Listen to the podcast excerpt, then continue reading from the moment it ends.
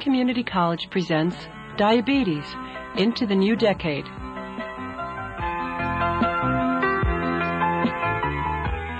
It's a disease that, even if you do everything right, things can go wrong. Uh, for example, I was in, I was hospitalized due to a foot infection at the beginning of the summer. I was in the hospital 21 days, uh, and I had been doing everything right. You know, I had an ulcer develop there, had been seeing a podiatrist, uh, never even cut my own toenails anymore, and things can still go wrong. When blood glucose levels are left too high for a long time, long-term complications can occur. Complications can happen in both type 1 and type 2 diabetes, and as Jim, a 33-year-old type 1 diabetic since the age of 7 warns, complications can occur even with good control.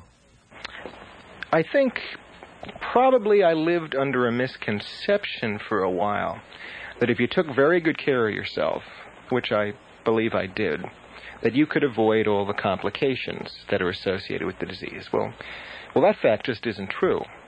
If you take very good care of yourself, you can help minimize the complications, or when you get into them, uh, your ability to recover from them will be better. But uh, I think it's wrong for diabetics to assume that just because they're taking good care of themselves, that they're not going to experience any of the other complications that diabetes can bring on. That if that's a fear, that may have been the. I think it was more a surprise for me when complications started to happen because I said, well, I've been taking good care of myself all my life. How the heck did this happen? you know, but it diabetes is just that kind of disease. It has no rhyme or reason, um, and uh, it just affects each person differently and individually. To find out how long-term complications can be avoided or minimized, it is important for the diabetic patients to consult with their doctors.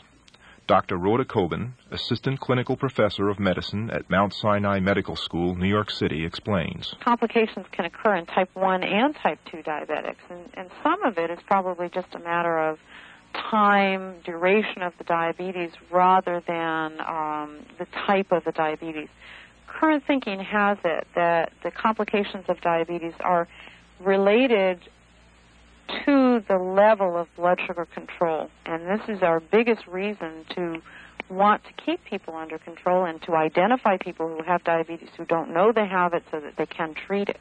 Um, as most people know, and I think even the people who kind of walk around denying that complications can occur, even they probably know or have read someplace that diabetes causes complications, including um, eye disease, which can lead to blindness. Probably the first or second most common cause of blindness in this country is diabetes.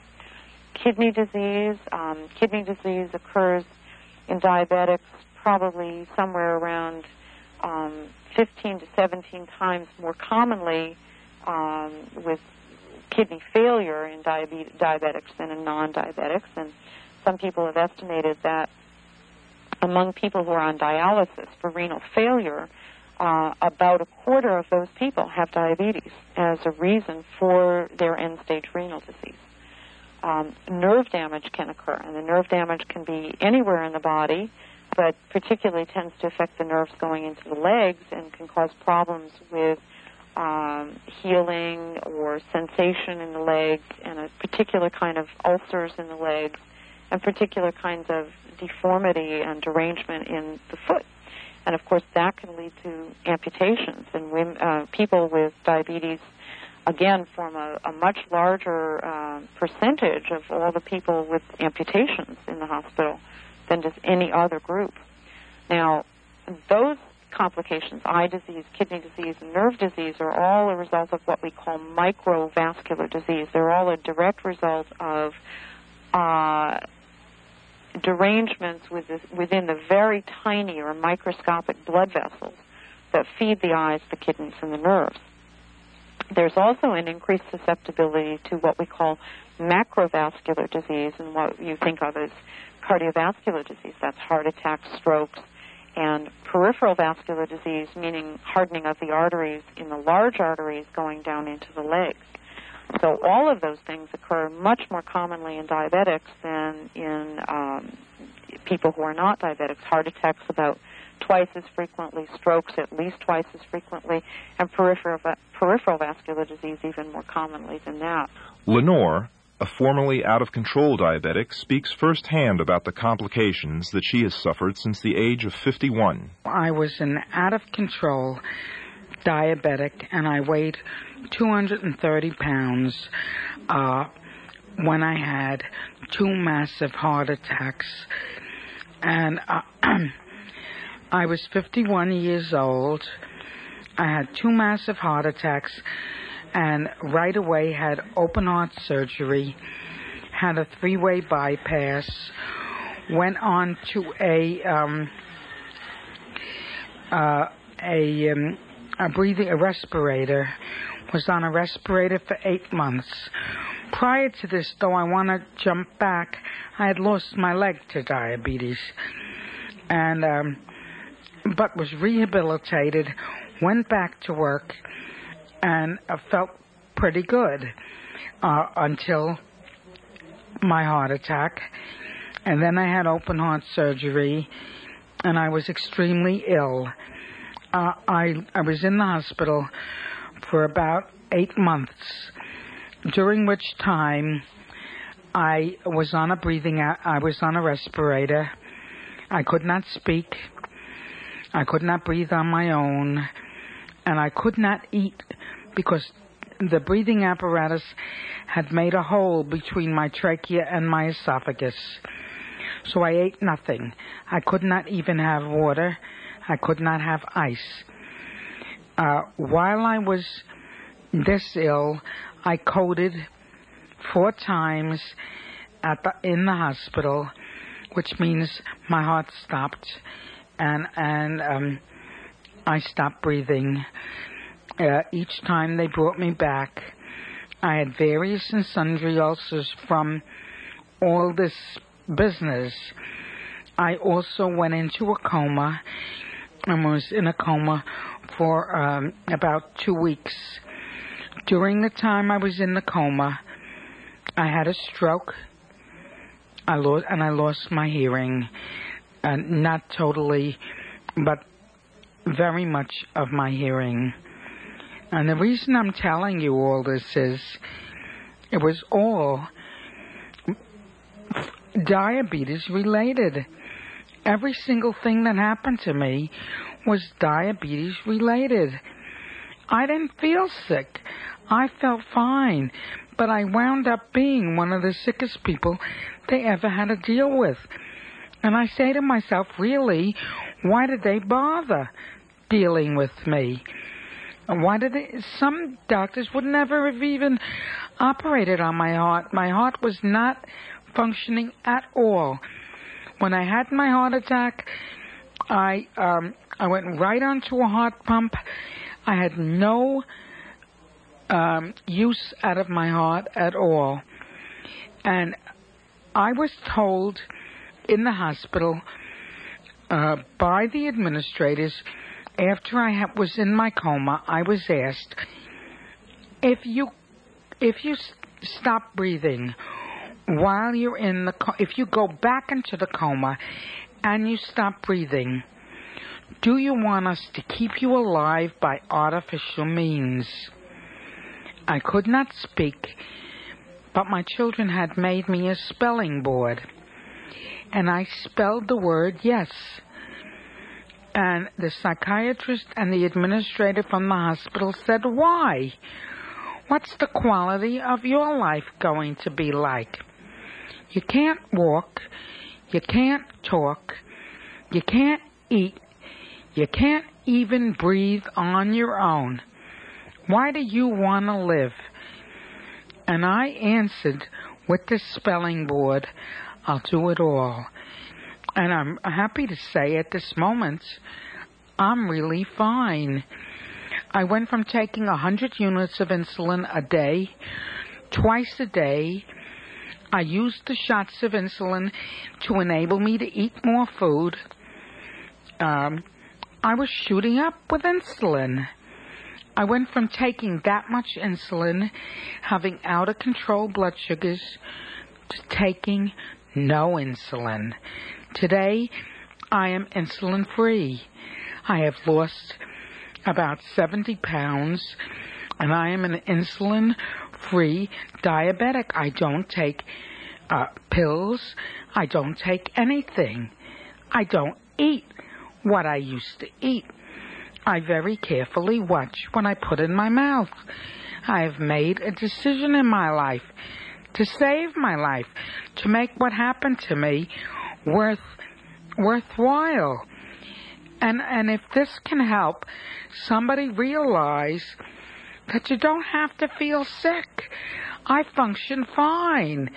And I looked okay, I was fat, but I didn't look sick, and I never acted sick, and I was dying from the disease.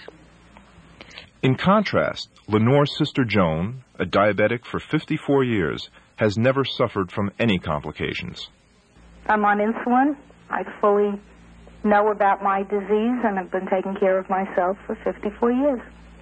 I did not know about the problems of diabetics until um, oh, I fully realized all all the different problems. I would say, in in you know in my adult uh, life, I have two children. I had no problems having two children. I was not under a special care having two children. They were born um, normally. I did not have cesarean section. I did not have any problems, so I really didn't know that much about. Well, there was a fear, you know, that the children would be born diabetic, and at that time, diabetics, I was told, didn't live when they were pregnant or, you know, before insulin. But I had no problems. I don't think anyone's been on insulin for 54 years. The reason being that I got it when insulin was first put on the market. And I went to a diabetic camp, uh, the first first group of Camp NYDA, which is New York Diabetic Association. And I would say of the group that was there then, I don't think anyone's living. I really don't know of anyone who has it and is living and in good control as, as I am. And we think that with me, and I've spoken to someone at Joslin Clinic, I met um, the speaker who came from Joslin, and the first thing he said to me is, uh, "What do you attribute being in such good health?" And for the most part, I am. Not totally. I have diabetes. I have to be careful with infections and things like that. But uh, I said that I thought that somehow by keeping me on, uh, they didn't know how to treat a diabetic at the time, and I was uh, taken to uh, Columbia Presbyterian in a baby's hospital. They really didn't know what to do. And so I was, my mother used to say, they starved me. They really gave me almost no food.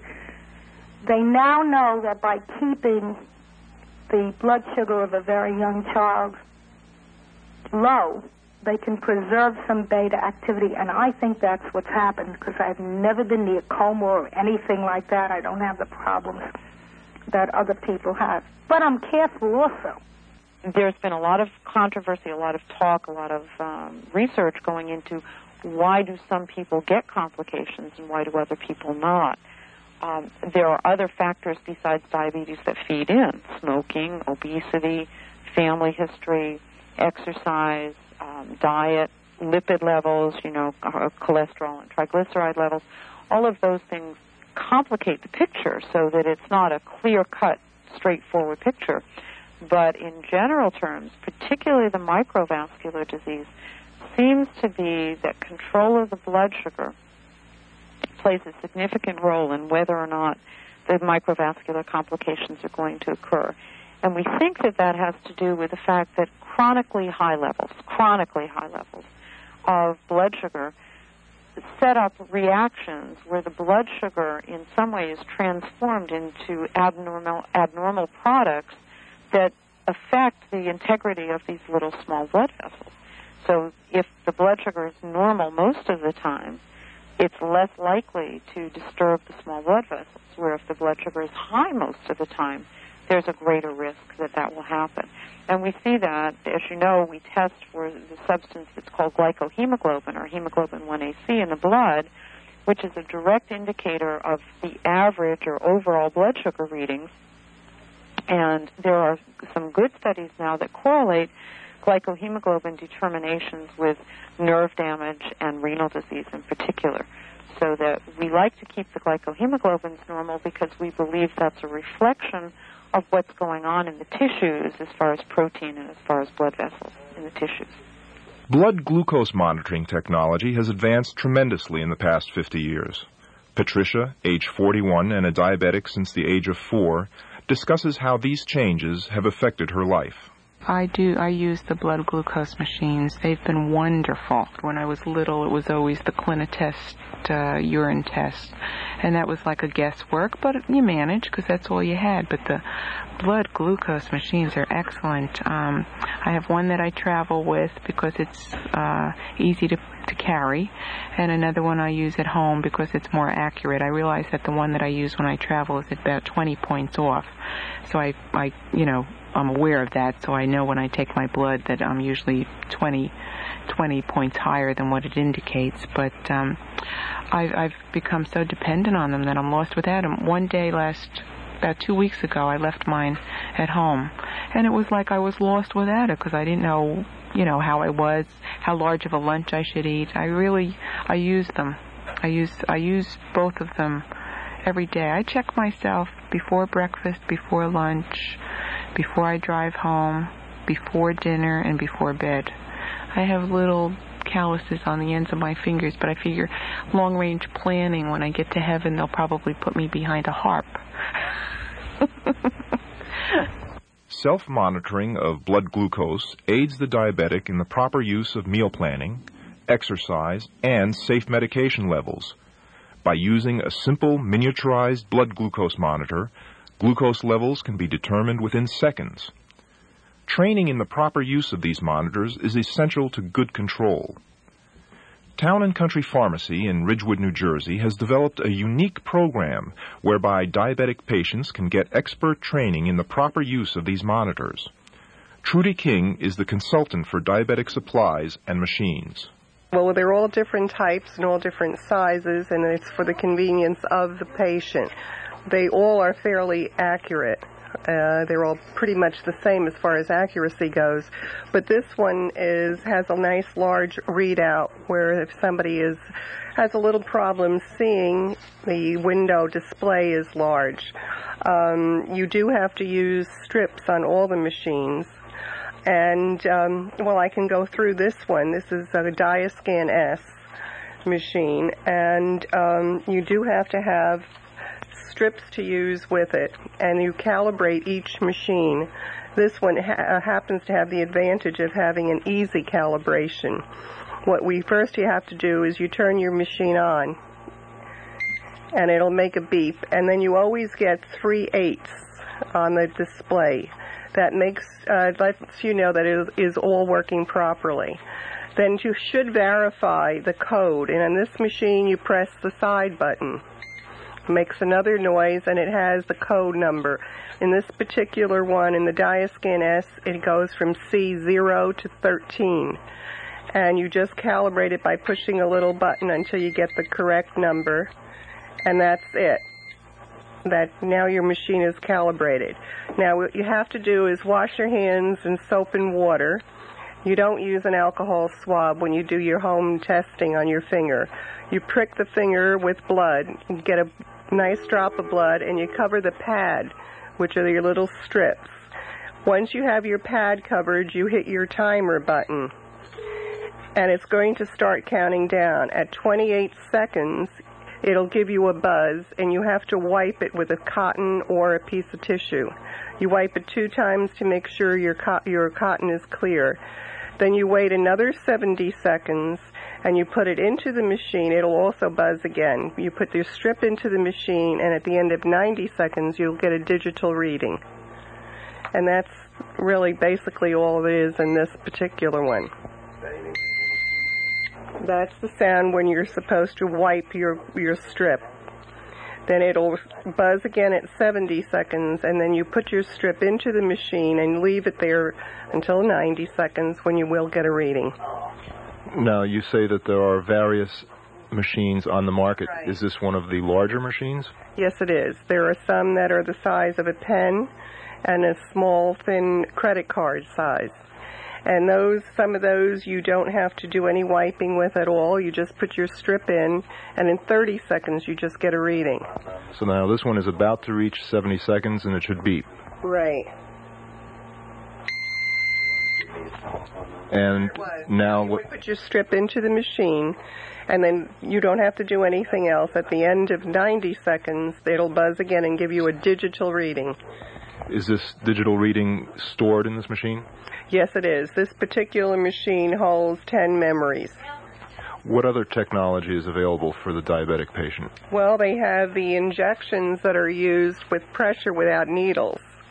And those you really have to uh, get a doctor's prescription for. And they, uh, a lot of the insurances do pay up to 80% on these machines. And um, they are good for someone that has a fear of the needle, sometimes younger children, or a lot of older people also are just afraid of the needle, you know, having to give themselves a shot every day. What's the price range for all of this technology? Well, the ones that are used without the uh, needles, they run about uh, $800, between seven and $800. This is a Medijector? Yes, well, that's one of the companies. Yes, a Medijector. There's a few uh, other uh, ones out there. PressEject is one, but the Mediject, I believe, was one of the original. How does that work? Well, that when you you use your insulin the same, and it pulls the insulin in, and you just have different uh, settings on the machine, and it just shoots it in. It disperses under the skin instead of going in one little line. It disperses the insulin under the skin, so you do have to monitor it carefully at the beginning, because your requirements for insulin might be lower because it gets into the bloodstream quicker. What about the cost for the glucose monitors? What does that go? Oh, they have all different prices, around $150 or less, and then they all have rebates. So it really shouldn't cost that much.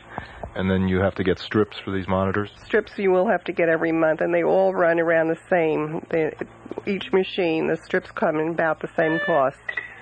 Just about every single insurance covers the uh, monitoring machines.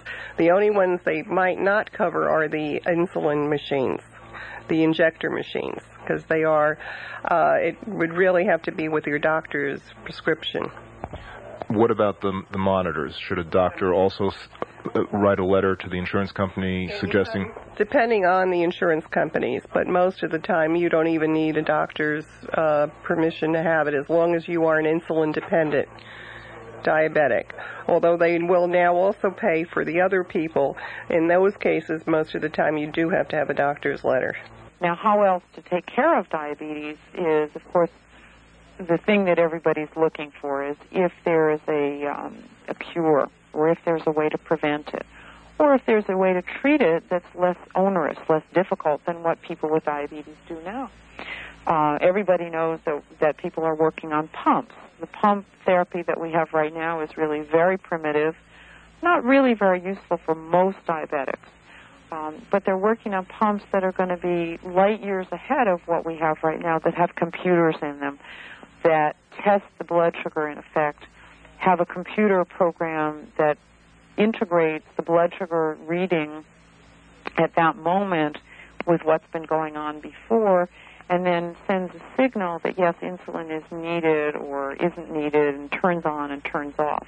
And that, in effect, once that happens, that will be an artificial pancreas. Um, that also needs to be implantable. In other words, we need to be able to put it into somebody so that they're not walking around carrying extra baggage. And um, that's in the works. And there's some very exciting new pumps being tested now that are very close.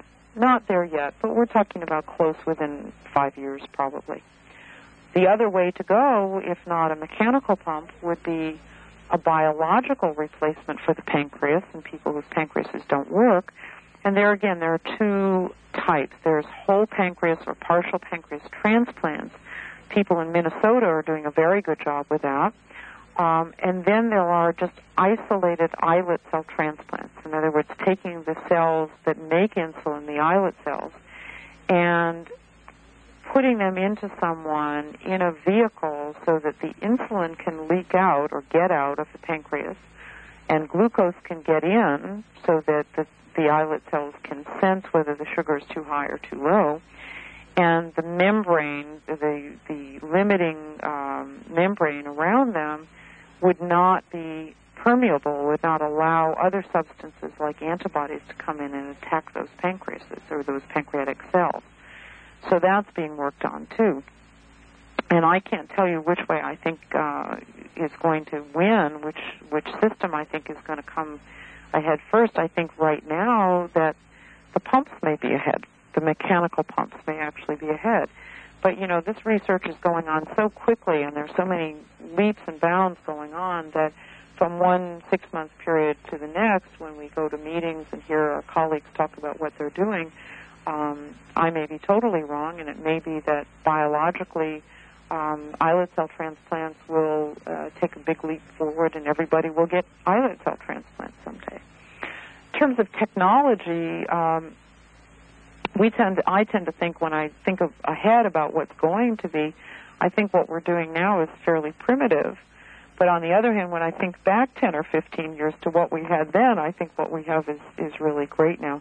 We have um, wonderful little monitors where people with diabetes can um, learn how to very easily obtain a drop of blood from a finger or an earlobe or even a toe, put it on a little strip of specially treated paper, and insert that paper into a machine, which in 30 seconds will read a blood sugar. That's kind of amazing because 10 years ago we couldn't do that. Um, if one has the information of what's one, what one's blood sugar is, and is able to then uh, regulate diet and activity and insulin or pills, depending upon what someone needs, um, then one can control diabetes we find that it's just as easy if people are willing to test relatively frequently. It's just as easy to regulate the diabetes with shots of insulin, because uh, I mentioned pumps, but frequent injections of insulin under the skin or subcutaneous insulin work as well as the currently available pumps as long as people are willing to do the work and test the blood sugar and try to make these adjustments in insulin. So pumps are, are very primitive right now. The pumps that we have uh, need to be programmed, need to be told what to do. In other words, you still have to stick your finger, get the blood, and tell the pump what to do. Whereas the pumps that we hope to have in the future will do that all automatically. So there are pumps available. They're worn externally. They're um, connected to tissue under the skin by means of a little needle that's inserted under the skin. And the pump has little buttons that you press to tell it how much insulin to deliver. So you still have to insert the little needle under the skin. It stays there for a few days. That's the only great advantage of the current pumps is that you don't have to stick with a shot of insulin. Uh, insulin uh, can be given by shots. Insulin can be given by a little air ho- a air pump now, so it doesn't have to be given by a shot. And um, insulin can be given by a pump, all three ways but there's a lot of research going on that's very actively trying to either avoid this disease or the set of diseases that we call diabetes, or to treat it more effectively and more easily than what we're doing right now with, with people with diabetes.